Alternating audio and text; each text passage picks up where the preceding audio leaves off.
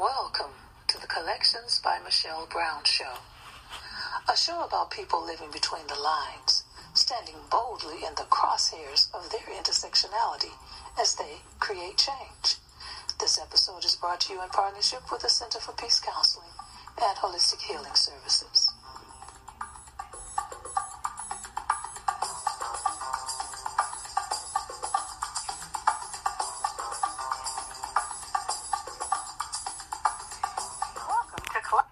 Michelle Brown. Each week, we're talking with people who are living between the lines, standing boldly in the crosshairs of their intersectionality as they create change. Tonight, we're talking with J. Bob Alotta. And you have to let me know if that's Alo or Allah, because a friend of mine who's Latina said it should be Alotta, and it sounded so sexy. She was correct. She was correct. Okay. Yeah, I like that. I said, okay, Alotta. I like that. Bob is the executive director at the Astraea Lesbian Foundation for Justice. It's a global foundation based in New York that provides critical resources to LGBTQI organizations and individuals around the world. She's also a lifelong activist, an accomplished filmmaker. She has a track record of leading exponential organizational growth and capacity building through visionary management. Okay. Prior to being with Astraea, Bob served for 4 years as board chair of FIERCE, which works with LGBTQI young people. She's also been involved as a grant reviewer for Open Society Foundation's Community Fellowship Program. She's consulted with Swarthmore College, Williams College, Witness in the Prison Moratorium Project. She has also worked with she was a director of digital media and content for Zyte Digital Media and as director of digital technology for film. One of the things that I'd say that she is one of these, it's a new type of leadership that we're seeing in LGBT community, and just in general, she represents that new generation. They're calling for social change. They're philanthropists. She's working to build new models of social justice, expanding the relevance of rights and dignity for LGBTQI people. Bob, welcome to the show. How are you today? I'm really, really well. Thank you for having me. Well, I think it's really great. I remember meeting you, okay? In fact, I had met you by phone before I met you in person. You did a show that I was doing in Chicago, and then you were in Chicago for Fuel the Front Lines. And I came to Chicago that night, and it was like, well, I make connections with people, and I had made a connection with you even before you knew it, you know? And it was really good. And we talked briefly because it was like a big thing going, but what I liked and what I heard there and what I heard from you, you know, often people want to like put us in our lane, you know, and it's like, well, you stay in the LGBTQI lane, but you get, and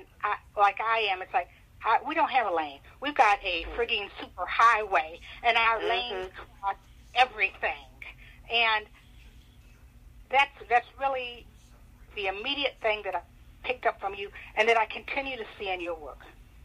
Well, I appreciate that. And I think it's true. It's kind of absurd to think we'd sing any song with just one note, you know?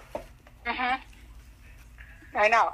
It's sort of like, it's just like crazy. And when I look at what Astraea does, and especially, I mean, every time that I see, you're on your way here, you're on your way there, you're on your way this. Yeah. And I know that there are often people who would say, well, you know, like, well, we just have to stay in our communities. But you know what? Our communities are everywhere. And, you know, and first of all, you have to explain to me how we got into giving you the woo, because I give you the woo every time. Did you, when you got with Australia, did you realize that you'd be all over the globe?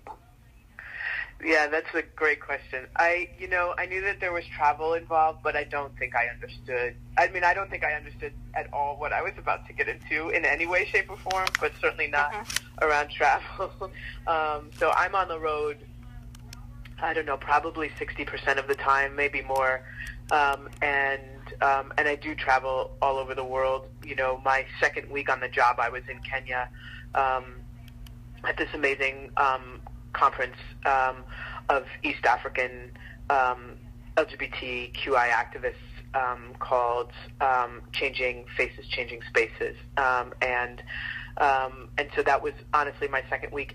And I realized in my first week that my passport had expired. And so I had to rush and get that taken care of. It was like the first thing I almost did wrong on the job, was not have an active passport. But I can assure you now I have the problem of, it occurred to me that I might be running out of pages. So I need to, I might need to go get a new one.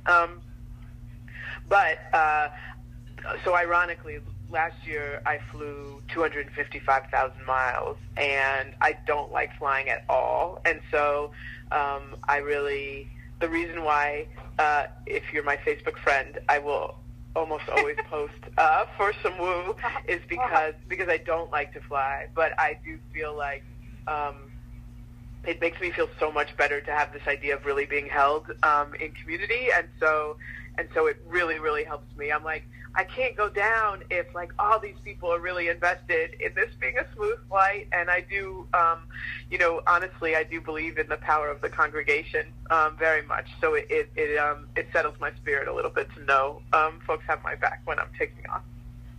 Well, we do. I mean, it's so cool, you know, and I was like, okay, you know, she's off again. You know, like you said, that first week, and you've been all different kinds of places. What is a common thread that you found everywhere you went in the LGBTQI community? Yeah. So I've been on many different continents and in many different countries meeting with LGBTQI folks. And while our conditions might be different, our cultures might be different, without question, the common thread, or a common thread, there are many, is the incredible resilience and innovation that happens in and from our communities. You know, I think that there's this idea that innovation is the providence of some white men in Silicon Valley, and that's the most absurd idea in the world. And we know that innovation lies in communities of color, that women are constantly being innovative, that poor people are being innovative, that people who need to be creative about creating their right livelihood, to be in the place that they know themselves to be, even if it isn't always easy. That's where innovation is born. And that's where creativity lies. And I see that over and over and over and over again.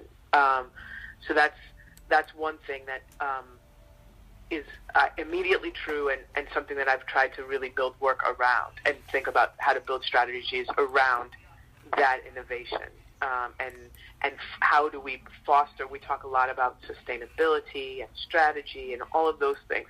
And to me, one of the greatest ways to ensure that we're building successful strategies and sustainable environments for ourselves is to harness and bolster the innovation that's happening inside of our communities.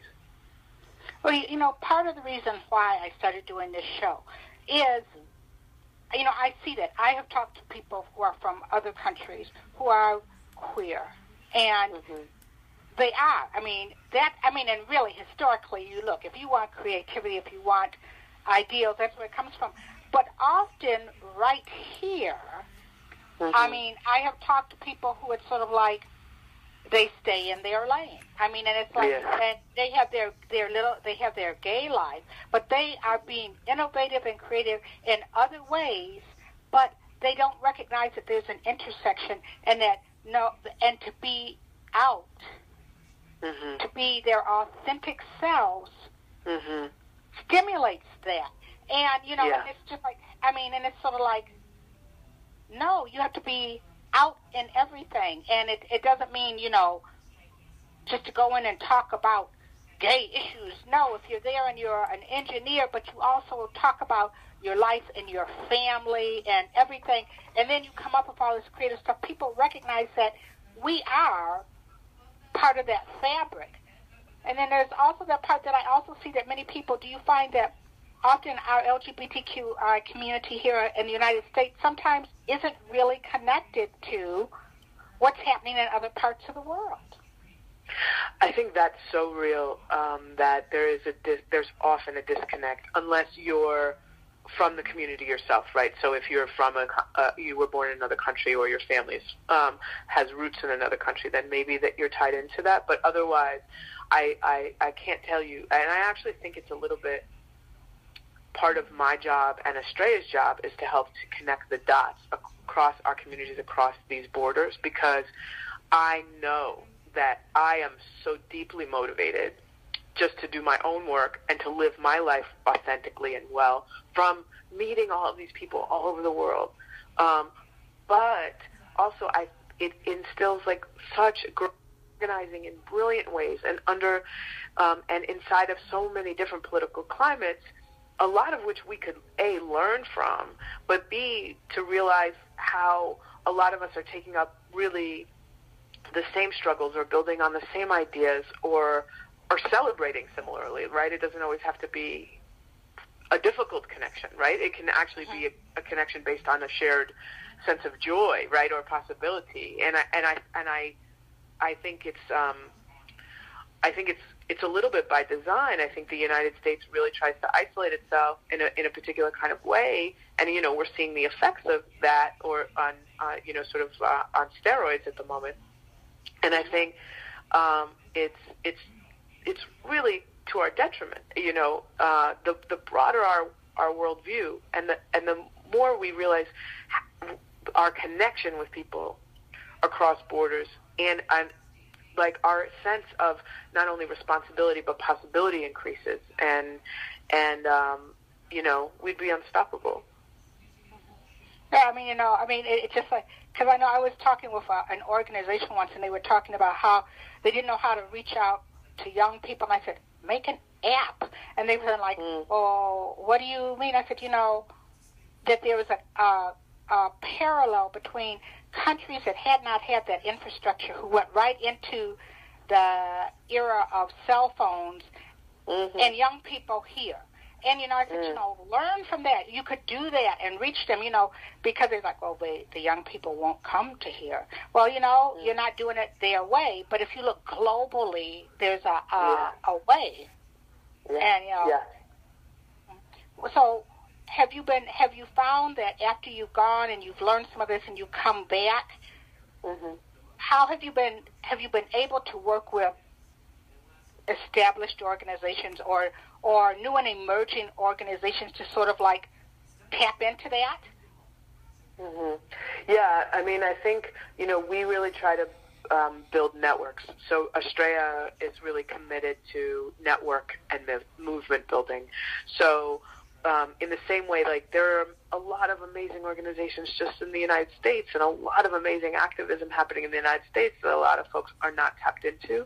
But I think that there's a much deeper willingness to know what folks are working on now, and to feel connected across, like, you know, there's a way that like New York and Chicago and Detroit could all feel really far away from each other, or they could feel like sister cities, right? And I think that that's about the kind of community you keep, you know. And then in the same way, I think like there's a north-south divide or an east-west divide, but I think like there's deep potential right now to really think past that and see that as artificial and not in our best interest.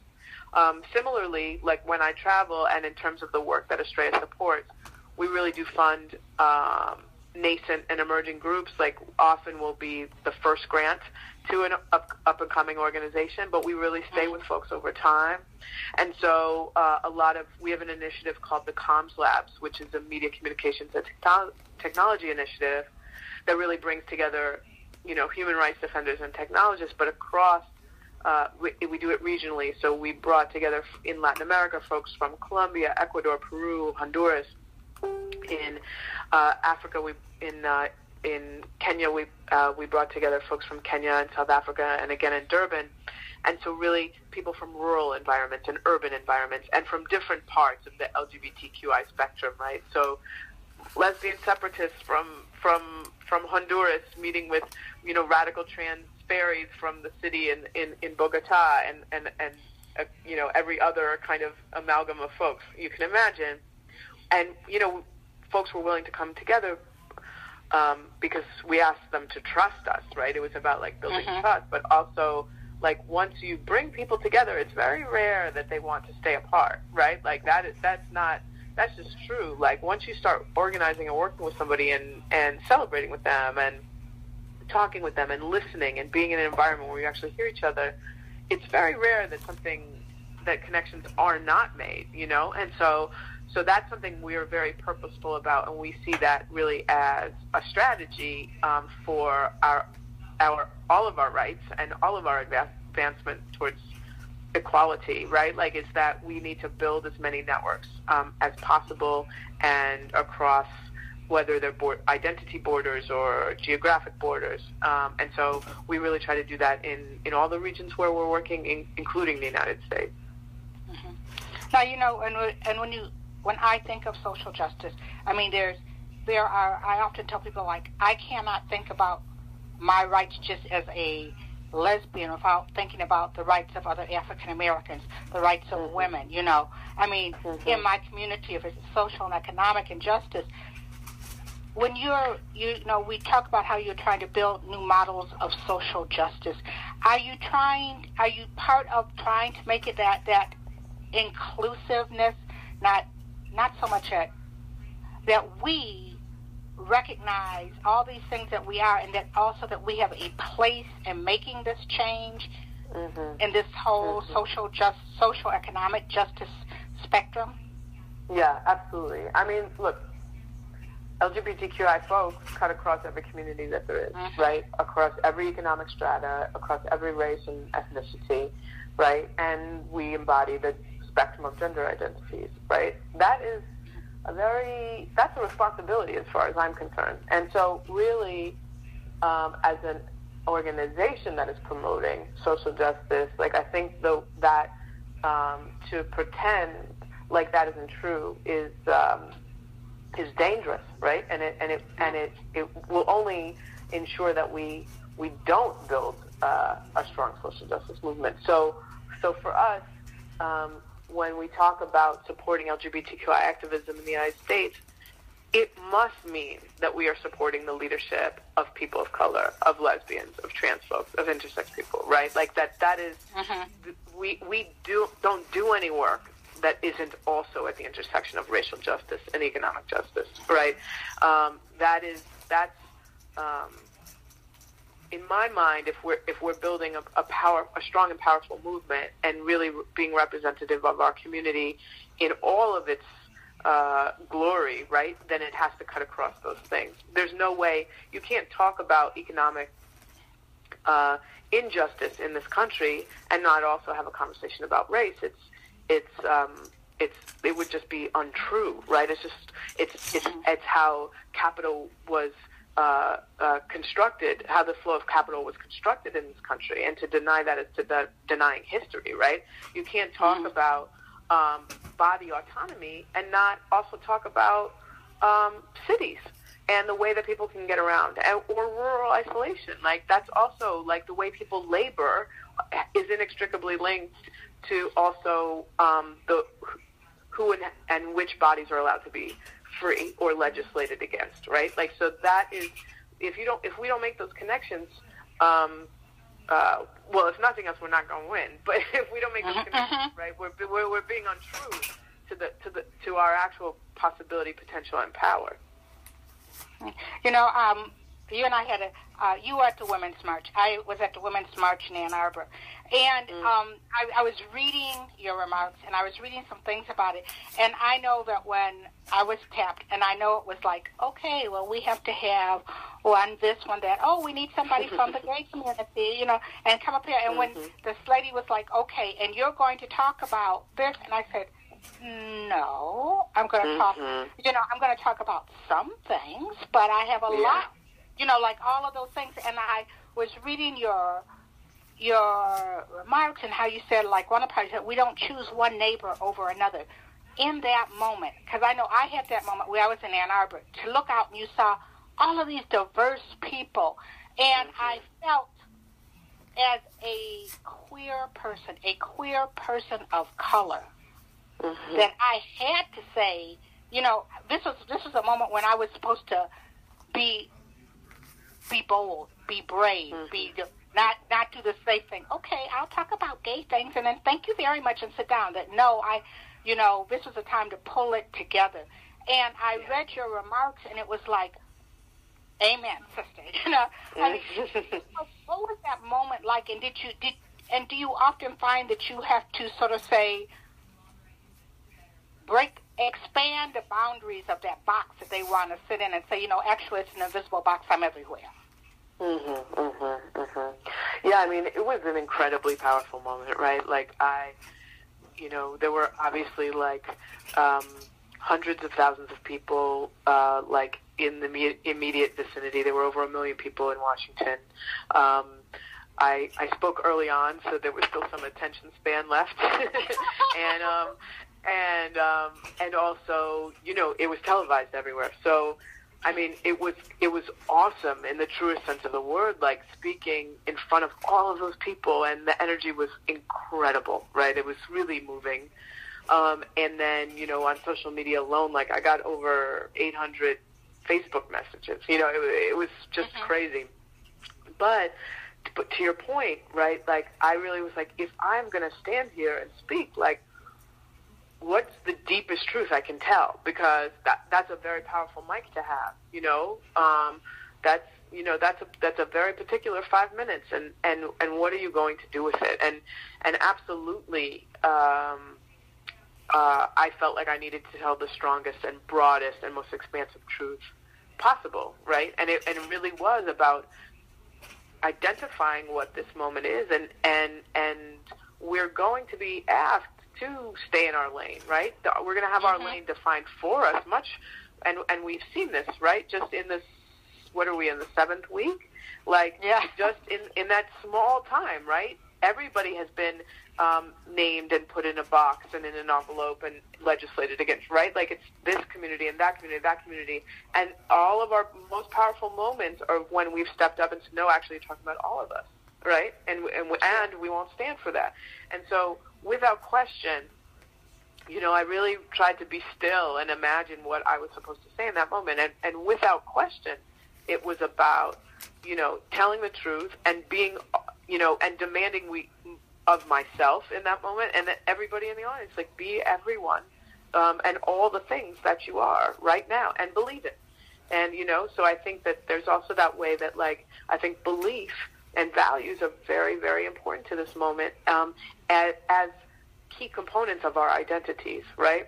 So it's not just enough for me to be queer or a person of color or a woman or from New York, it's not, right? Whatever outfit I want to wear, it's not enough. Like, that has to also mean something, right? And it has to mean, mm-hmm. it has to stand for something, and I have to do the standing, right? Mm-hmm. Mm-hmm. And so I think, like, for me, that's what was really powerful about the Women's March, was really to get to stand up and be true and have, like, this incredibly progressive platform under the rubric of woman that was not singular by any stretch of the imagination. You know, what would you say to the young J. Bob, you know, who would, mm-hmm. or the one who's out there, the future, who's going to fill your shoes? And who's looking at it right now, and I've had young people go, you know, I'm under the gun right now, you know. Yeah, I can't stand out there and do that, you know, or you've been around enough, you've got yours, you can do it. How do you encourage them to be bold, to be brave, to find their voice? Yeah. I mean, I think, like, to the young me and to also, mm-hmm. like, to younger people, like, you know, I was both very much, like, raised to get out of the neighborhood and and was a child of the neighborhood. And so there was a way that, like, even though it was only a few subway stops away, like there was a whole world that felt very difficult to imagine arriving into. And but I wouldn't have even known to go there if, you know, I somehow didn't have my eyes open, you know. So, and I see it even in my daughter and with her friends, you know, that there's a real, you know, what you are exposed to really does create your own world of possibility. And it doesn't have to be, you don't have to be rich. Like, it doesn't have to be that you have wealth, but to have cultural wealth is really important. It's really important. It's more important, I think, you know, to really understand that you live in a big world and feel like you can access parts of the imagination of that world, and to learn, you know, how many kids don't even know outside of the neighborhoods that they live in, you know, they have no idea. It's 15 minutes away. It's 10 minutes away, but they don't go 10 blocks, you know? And, you know, I just was kind of forced to, I went to high school outside of my neighborhood. I had a proclivity in that way, but also, it really, you know, that is, get out and see, you know, that is just really important. And it's so easy to be afraid to do that and say yes. I mean, I don't know if the thing that I have to say to young me is probably the same thing I have to say to myself now, right? It's really, I'm a very extroverted introvert, you know, so it's really easy for me to be I'm not going. You know what I mean? I'm not going out. But I think, go. Say yes. Experience as much as you can. But never say no. I mean, unless it's going to hurt you, but don't say no out of fear. Really, really experience things. And you really can do it. I think that there's a way that for myself, I think I was afraid of failing, you know, because it felt like such a big risk, going outside of what I knew, but also what I knew couldn't sustain me or the life I wanted to live or how I wanted to be in the world. So I think really take risks all the time. And I think I still need to tell myself that. That's my same pep talk, you know? And to the future me, and maybe I guess it's all the way, is have a good time. Just enjoy yourself, you know? I think, we have to live with a deep sense of purpose and joy. And joy has to be part of that. Because otherwise, really, what's the point? You know, I want being gay or queer to mean something joyful, right? It should be about loving, right? This is rooted in love. If we're gonna, you know, talk about revolutionary love, it better have some joy behind it, you know. And that's where I'm at right now. I think that that's really, really important, and I want to move from a steeped in passionate joy. You know, as you've traveled and as you've lived life, you know, and you know, as we start to see and you do it, you know, I mentioned earlier about how a new generation of social change philanthropists. Many people think of a philanthropist as somebody who has to have, they're going to write a check, they've got money to give. But I see, you know, people have all these talents and all these gifts, and giving that back. I mean, so. How do you, I mean, is that something that as you are looking at this new generation of social change philanthropists, is that something that you're sort of trying to get to them that, you know, because a lot of people go, I don't have money, I can't do that. But no, but you have this? Yeah. Yeah. No, absolutely. I mean, first of all, let's be real. Poor people tithe all the time, right? So it's, that's just the truth, right? So, you know, And I respect that. If that's important to you, I really respect that. And I don't think tithing should just be tied to heaven. You know what I mean? Tithing should also be about creating the world you want to be in right now. You know, and so that's one is that but it can't be giving in this way that doesn't feel generative. And I think that that's part of the idea. And that's something that I've learned while being at Astraea, that actually what it means to actually make an investment. Really, if it's whatever is meaningful to you, and if that's $1 or it's $10,000, right? But to actually say part of my labor is toward this world, That's very, very, very meaningful. That said, to your point, it is not just about money at all. Like, it is about being in community, and it is about being connected. And I think that we all have resources, and I think that there's so many ways to tap into those resources and that it shouldn't just ever, whether it is that you're giving money or that you're giving time or talent or energy, that it should be creating a holistic reciprocity, right? So that it's not just like, which is not the same as purchasing something, but I think that there's a way that we should actually, it should matter that you become a stakeholder and you have a place at the table by virtue of giving your time, talent, or money to causes that are meaningful to you, you know? And so that's why I think Astraea really tries, we talk about like a philanthropy of inclusion, meaning like it's whatever you give, it should be at a level that's meaningful to you, and that all gifts matter, and that everyone has an equal stake and seat at the table, regardless of the size of your investment. But at the same time, it should be about creating community, and I think, we're a global fund, but I talk about us working hyper-locally, right? So when mm-hmm. All of the work that we support is happening at the hyper-local level, and I think we have, in this country, for the first time in quite some time, we have an opportunity to really, really, really build hyper-locally all the way up to the national level and globally, and I think that is, that's profound, so I'm excited, look, I wish things were different politically and socially in this country, but they're not, and uh-huh. but which gives us an opportunity to really come together and build our power in a way that I haven't seen so many people ready to do in the memory of my lifetime, mm-hmm. and so that excites me. Yeah, no, I think it's like really, it is a level of exciting. And as I was, when you were talking about it, and as I read about it, like back in the 90s, like I was part of this organization called Detroit Summer, and mm-hmm. that was what we had said, like, you bring what you can. And there were some mm-hmm. people who came and what they said, well, they would bring if we're doing a garden, they could bring water, they could bring supplies. There are people who just brought food to feed the volunteers. And I always remember, I often tell people that there was a young guy and, he came and he said, I can paint. And he painted the walls of this place where we met. But then each year, for his birthday, for his holidays, he told everyone, give to this organization and help build it. And when you look at now, I look back at some of those kids who were 16 back in 1992 and mm-hmm.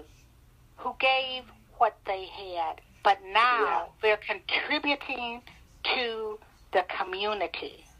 Yeah. I mean, and it's sort of like, it's like that investment that we're making. Yeah. That's real, right? And it's we're building, and all those people have a sense of community, mm-hmm. And that's really meaningful. And I think that a lot of the oppressions that we're trying to fight are the things that isolate us and make us lonely. So I think it's also automatically combating that, right? The violence of that isolation, right? And I think that's really, really, really important. And I do think it's absolutely about what do you have to give, and that's never it's never a mistake, it's really quite powerful. And so I feel like, I'm looking in this moment, I'm like, it is a radical act to invite people over for dinner. What does it mean for us all to come together and eat together and feed each other? I think that's really, really, really important. Mm-hmm. Well, Bob, we're going to take a short break, and we'll be right back with more of our conversation here on Collections by Michelle Brown. This episode of Collections by Michelle Brown is brought to you in partnership with the Center for Peace Counseling and Holistic Healing Services, bringing balance to your mind, body, and spirit. For more information or to schedule an appointment, visit the center at www.thecenterinc.org. the Center for Peace, LLC.com. So we're back, Bob. And, you know, I have a question, you know, and what I often say to, I often tell people, I said that, you know, I always talk, especially people who are really steeped in Christianity, I said, well, I personally believe that if Jesus came back, he'd be a trans woman of color, you know, and, you know, I mean, it would be that radical, and we get it, but often in doing that, when I say that, it's because that sometimes I feel that because we have experienced discrimination, hatred, denying of just whom we are, that now we are able, especially in this time, you know, after, you know, so many of our people who are in shock about, I can't believe he got elected, that we're able to sort of say, you know, well, this is how we rebuild. This is how, where we go from here. Do you find that now sometimes that when you're in that group of progressives whose bubble have been popped, you know, that some of it, like you're going to say, okay, all right, take a breath. And do you find yourself in that role where it's like, you know, you are the Obi-Wan, you know, you get that taken up to the next level. Yeah. Yeah, absolutely. I mean, I think I am very fortunate, and I get invited or I have entry into so many different communities, and I know it's rare to sit in so many different rooms, right? And so, but what that means sometimes is that I am, in fact, you know, sometimes I have. It also means I have access to things, to ideas and lived experience that other folks don't have. So certainly in this moment where there's sort of, where there is this like, in certain progressive circles where it is this sort of shocking moment. I do think that there's a way, and look, the evidence is just so stacked and so obvious. I do think that there's a way to be able to turn around and look and be like, you know, that the fear that you're having in this moment, or the sense of how incorrect this was, right? Like, I think that there's a way that people feel betrayed, right, by the system. Mm-hmm. And I think it's only the people who didn't already, who ever thought that the system was working in their favor, who could even feel betrayed, right? Mm-hmm. And so I think that's the divide. So were people surprised? Are people of color surprised, right? Are people who you know, are trans folks who didn't have access to viable and safe healthcare in the first place, right? Like all of these things. Like, I think that there's a way that you know, sort of the mark of surprise, which doesn't mean that which is different than the mark of people who are okay with this situation, right? Because it's not like that means that communities of color are okay with how things are, right? Like, that's different. But I do think that often it's like this gentle or not so gentle examination of like, let's talk about that, the shock that you're feeling this moment as an entryway to some compassion and understanding of where you weren't 10 moments ago, right? And I think that who was already there, and I think that is you know, that's an opportunity, and I do think. More often than not, in particular rooms, that's a role that I play. But I play it, you know, willingly and with humility, right? And it's because I also have the luxury of having access and being a part of so many different communities, and that's not necessarily true for everyone. Do you know? I was, there's that level that, I guess, for lack of a better word, I guess it's empathy, because I was at something the other day, and there was a lovely Latina woman who came and, you know, sort of outed herself as someone who had voted for Trump because on the issue of abortion. She said now she knows. She knows she should have been more than just one issue, but that was, you know, she's just, and it was like there were people, you know, who just like jumped all over her, and it was like I'm like, whoa, hold on a minute, you know, and to be able to say to her, you know, well, I'm pro-choice and I'm probably opposite of everything, but you know, there's a kid in the room, I said, but you and I can both agree that we're concerned about that child's future. The world is going to grow up. And she said, yes, that's why I'm here. And it's sort of like, as you go around and you find people, I mean, and you know, and many other people who were there were LGBT, I mean, who are going like, well, you know, he's against this. How do you find that space to say to them, you know, but in some spaces this is an opportunity, you know, to change, to move a heart and mind. Yeah, I mean, I think, you know, you have to have a practice, right? Like, I think you have to have a willingness and a practice to say, you know, like, if I'm really not just going to be for my own, then what, am I going to draw a line? Like, what's the line that I'm going to draw for who I'm not for, you know? And I think, you know, sometimes, look, some day it's just not the day, right? You don't have it to give. You're not here to educate anybody, you know? That's just real. But I think in terms of like a long-term strategy, like if we're going to have conversations about community and if we're actually going to build the world we want to live in, it also means like, as in any relationship, right? Whether it's with like your lover or the you know, your neighborhood, right? Like there's a moment where we need to really hear where somebody actually is and not just project onto them where we assume they are, right? And it requires compassion, and it requires a willingness to move forward and really assess what it will take to move forward and with whom, you know? So look, would I have said, go get that woman, right? There's a woman out there who voted for Trump, right? I wouldn't say go get her, but she came. Right, so then can you receive her because she's actually standing in front of you, right? Like, and that's deeply meaningful, right? But it also means like you have to get over the noise of your own fury in that moment to be able to even hear her or see her. Now you know, that's a segue.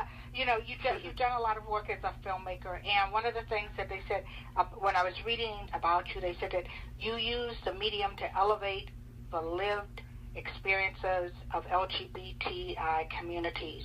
Do you get a chance, I mean, I know that you've done film in the past, do you have an opportunity to do that, or sometimes as you're going through and looking at it, do you use that filmmaker's lens and sort of say like, this is a story maybe that you'll get back to or that needs to be told? So I can answer that question in a couple of different ways. I mean, one, very, very literally, it's funny that that you asked me about filmmaking, because today I was having a conversation about creating room in my schedule to be thoughtful about being creative and really working that into my life very proactively. But that said, it certainly never left me. So obviously, like at Astraea, media and communications is a core pillar of our work, and so I certainly bring those skills into designing that the programmatic work and the strategic ways that we do that work, the stories that we do tell. You know, Astraea's this is Astraea's 40th anniversary, so what does it mean to sit at 40 years of grant-making, movement building, right? And so there's so many stories to tell. And so we're actually, we're going to launch a new website and start telling those stories. So there's actual, I have shot stuff, other people have shot stuff, I've helped direct things of activists and donors and other people who have been involved with Astraea over the course of 40 years or in the movement around the world.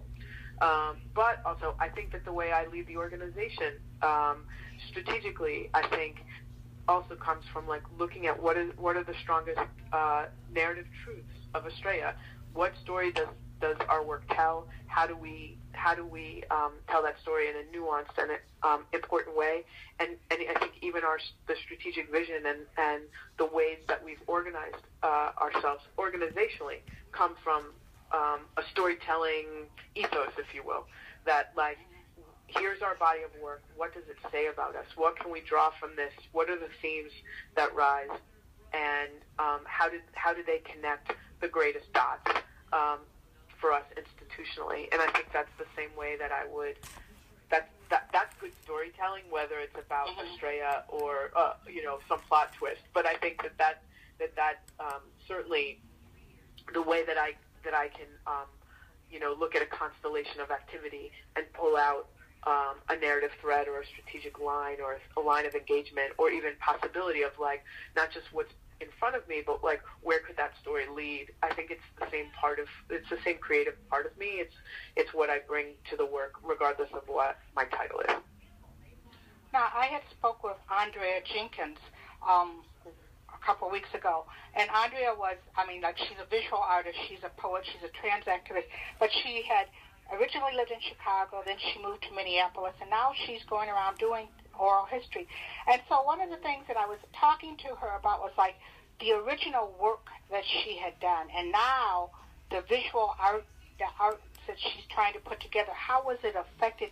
And she was saying that from where she was when she started out in the safe space, like in Chicago, where you could walk out and see another person of color, there was a trans community, there was a gay community, to moving to Minneapolis and then going around and seeing this, how she had even taken some of the works that she had done in the past and revisited them, and it changed how she did it.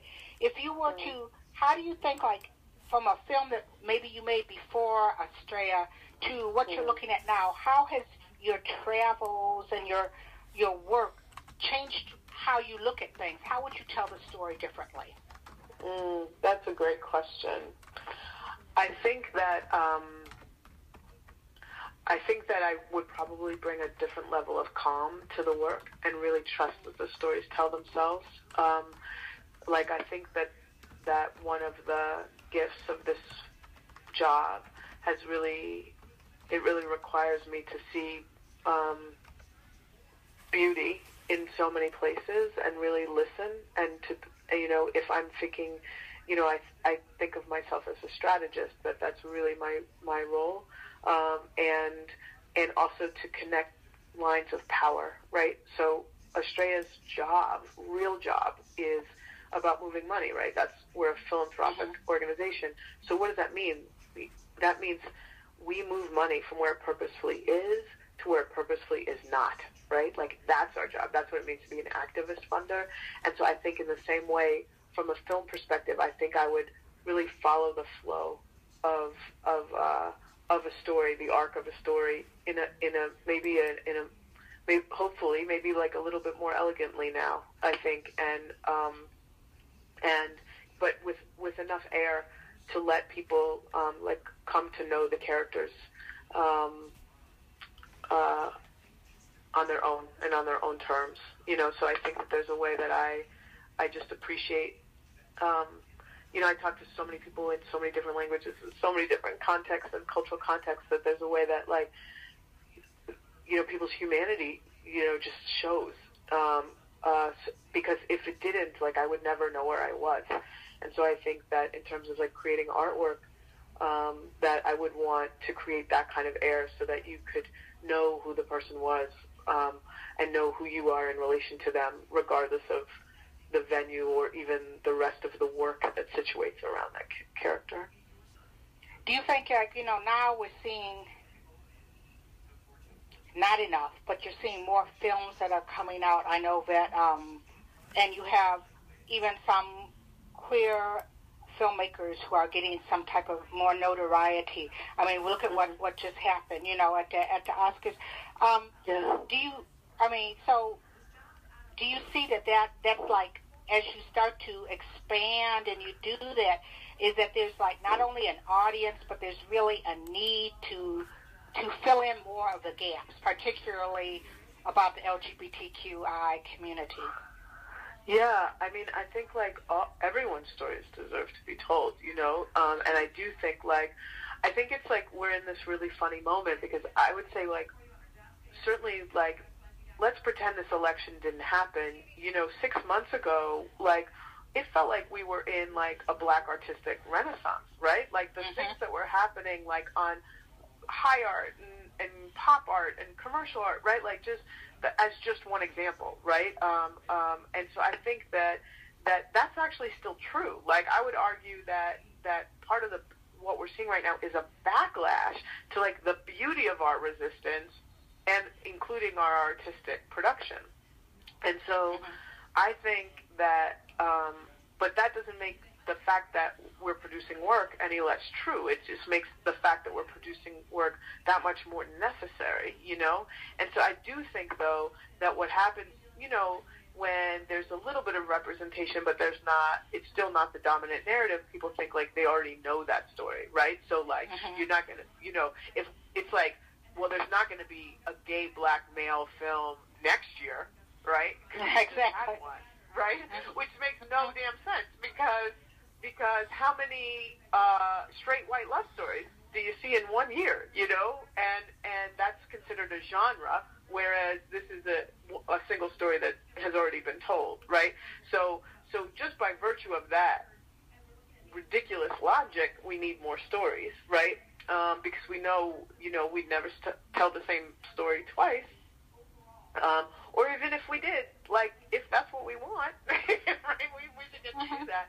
But also I do think, I think it's important, I would love to see more stories that don't just mimic the status quo, you know. I'm not interested in you know, romantic comedies that just is that could just as well be straight, but they happen to be gay characters. Like, I'd actually like it to mean something. Like, I think queer love is beautiful and unique and pushes boundaries, and I want to see that on the screen. And I want to see our relationship struggles on the screen, and I want us to, I want to see stories and hear stories that struggle around, you know, what it means for 3 people to raise a child. I want to know what it's like to have, to talk about, to be in deep partnership and have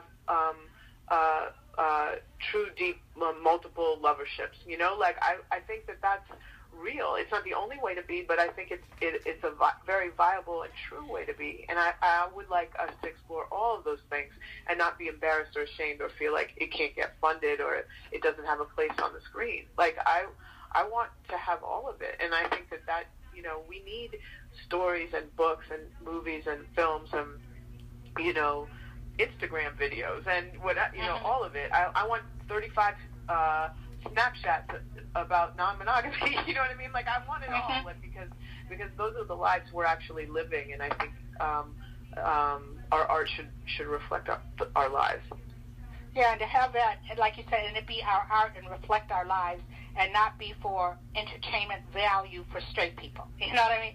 And it's like, I mean, that's what you want to see. You want to, you know, and when I hear great stories, and it's like, you know, you're not going to see this on TV, but that's real about our lives. But it's also why it's so important that, you know, that as we live our lives, we're out there and people don't go like, oh, you live like that? I was talking to a woman and she was sitting somewhere and she was listening to some people talk, and they were talking about, oh, well, you know, how gay people don't know how to raise a child and everything. And this is like, you know, and finally she turned around and she said, you know, I didn't realize that you hated me and you thought that low of me. And they were like, what do you mean? She said, my mother's raised me to be the woman that I am today. And, you know, she said, well, you know, and it's like, and the story of it is just like powerful, but it was like they wanted to hear, they had in their mind already what it was like, not what our true lives are like.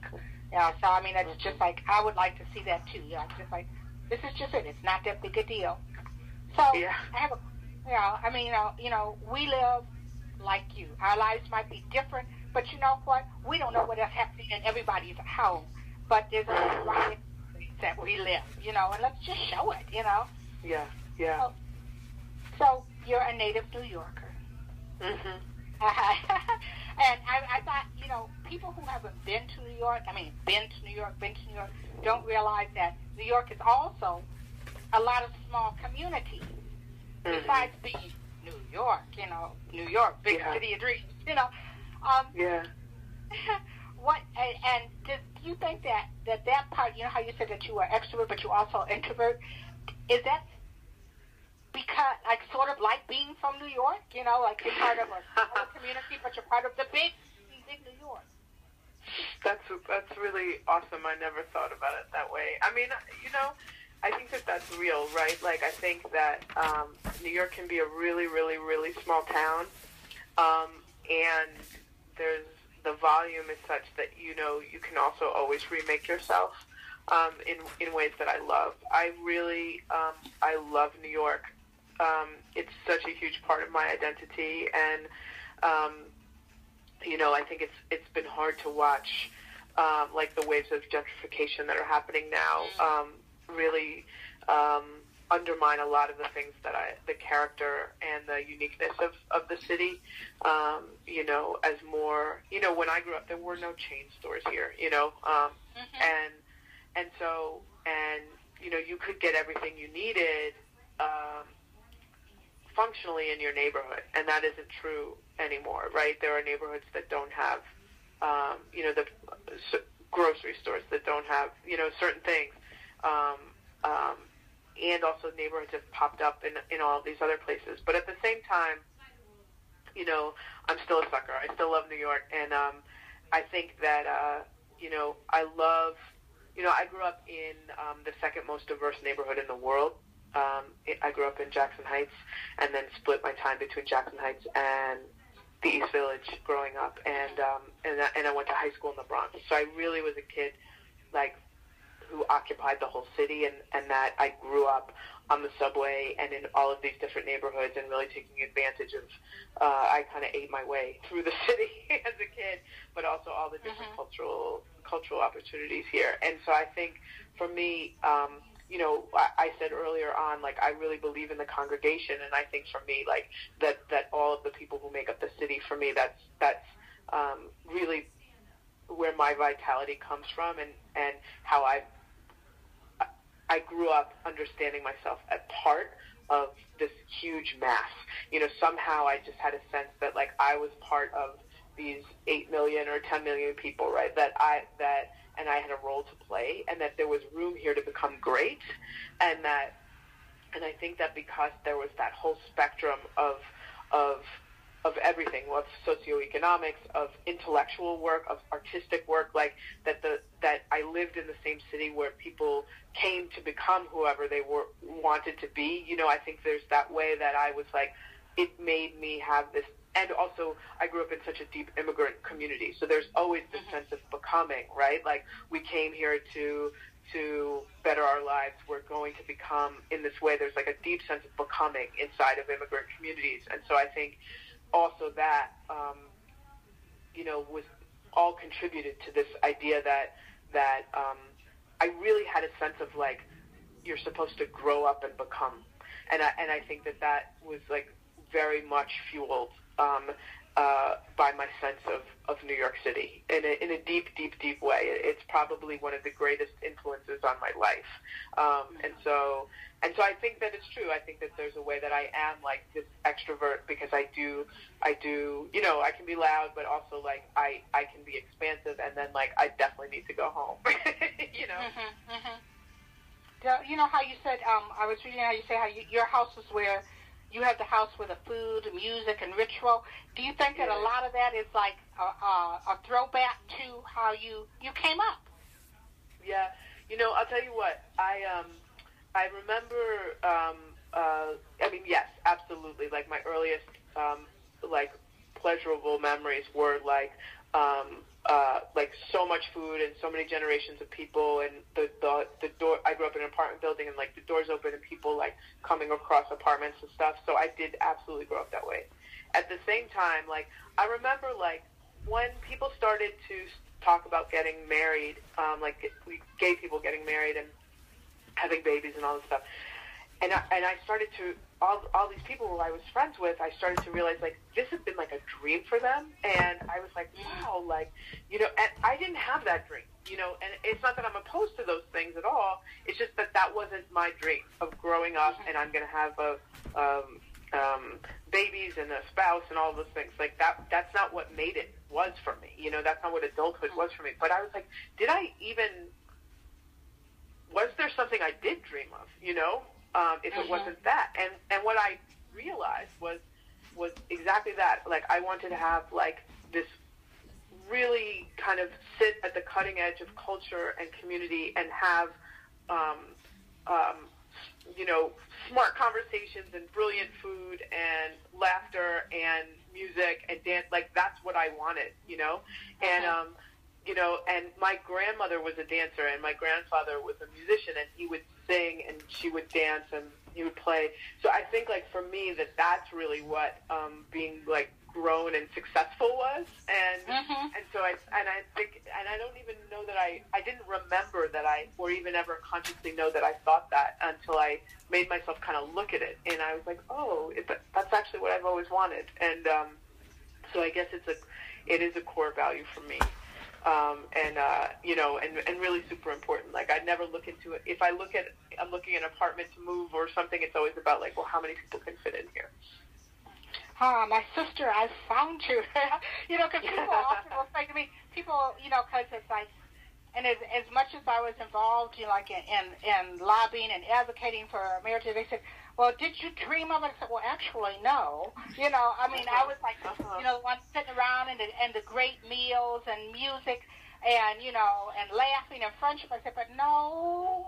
There was no walking down the aisle in that picture. I said, you know, the rest of it is all good, you know. Yeah. But the sense of that expansive community of sharing ideals and being with people and learning and acceptance, you know. So I totally get you. I am totally with you right now, you know. So it's like, it just sort of cracks me up. It really doesn't crack me up. Yeah. Right on. So, we're going to take another quick break. And then we're going to, I've got a few last things, and then I'm going to send you on your way. So we'll be right back with my conversation with Bob right here on Collections by Michelle Brown. Collections by Michelle Brown airs every Thursday at 7 p.m. on Blog Talk Radio. Be sure and mark your calendar so you never miss an episode. Join the collection at www.collectionsbymichellebrown.com.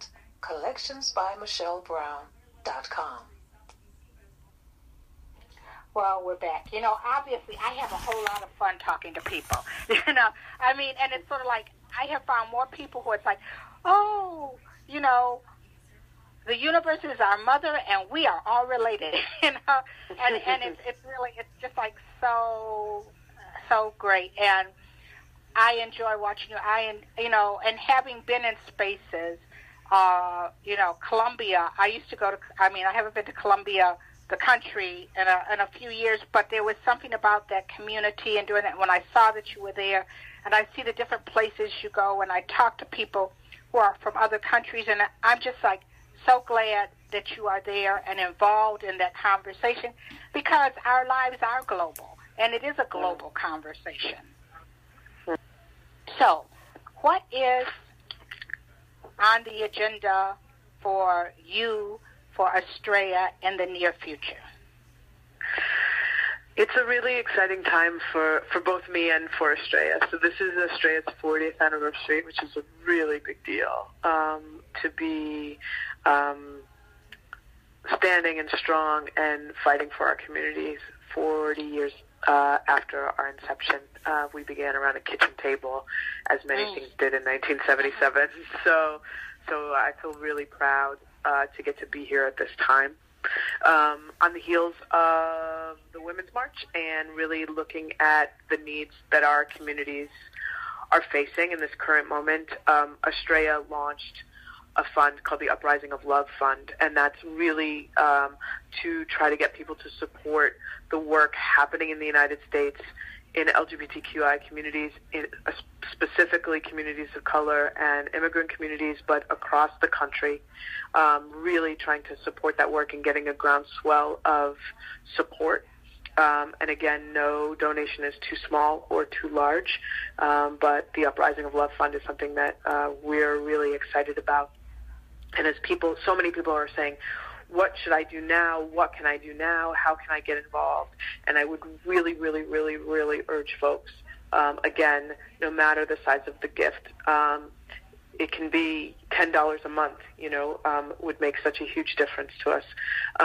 And all of that money is put to such good use. So the Uprising of Love Fund is something we just launched, and it will be running for the duration. And then we also have our Fueling the Frontlines awards.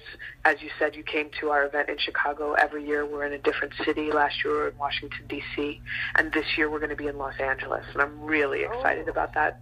So that's May 25th in Los Angeles at the Ace Museum, which is a magnificent space, and we're going to do really cool things with it. It's a former car dealership, so it's like this crazy multi-level concrete structure.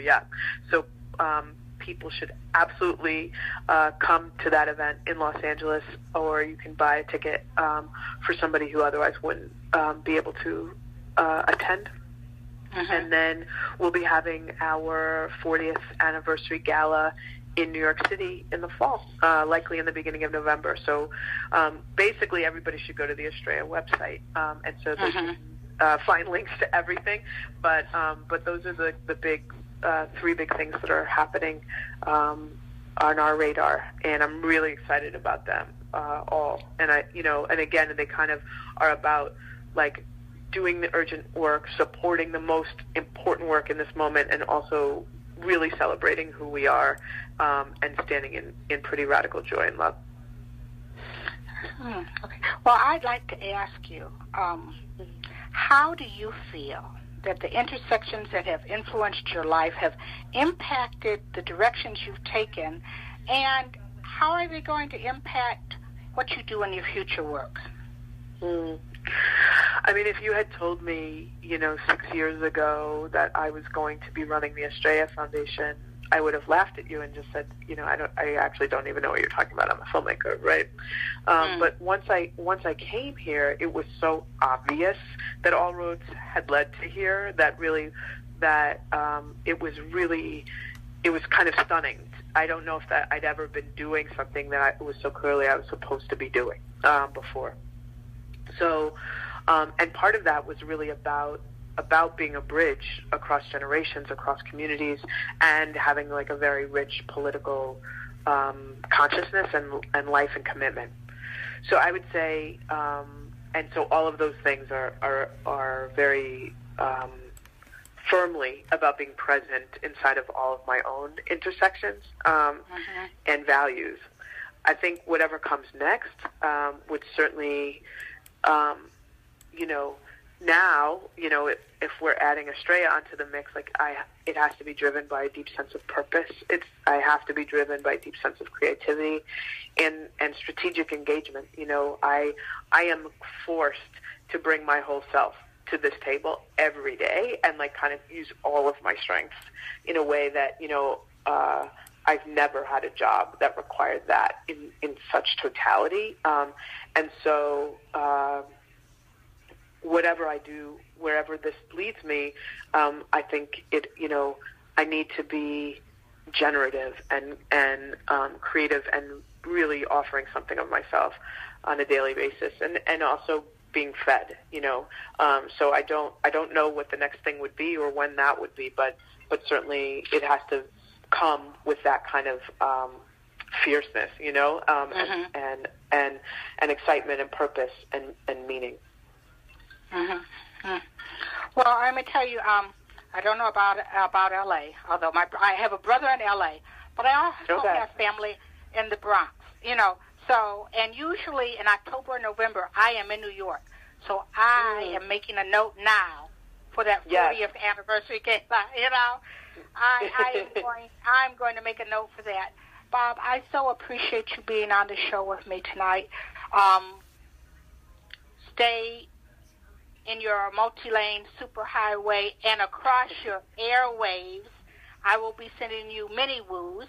Yes. Many woos. And thank you for all you do and for sharing so much of yourself with me tonight. Thank you. I really, really, really appreciate it. And you've created such a beautiful space. And so thank you for welcoming me into it. I really appreciate it. Well, I will see you soon, if sooner, if but definitely in November.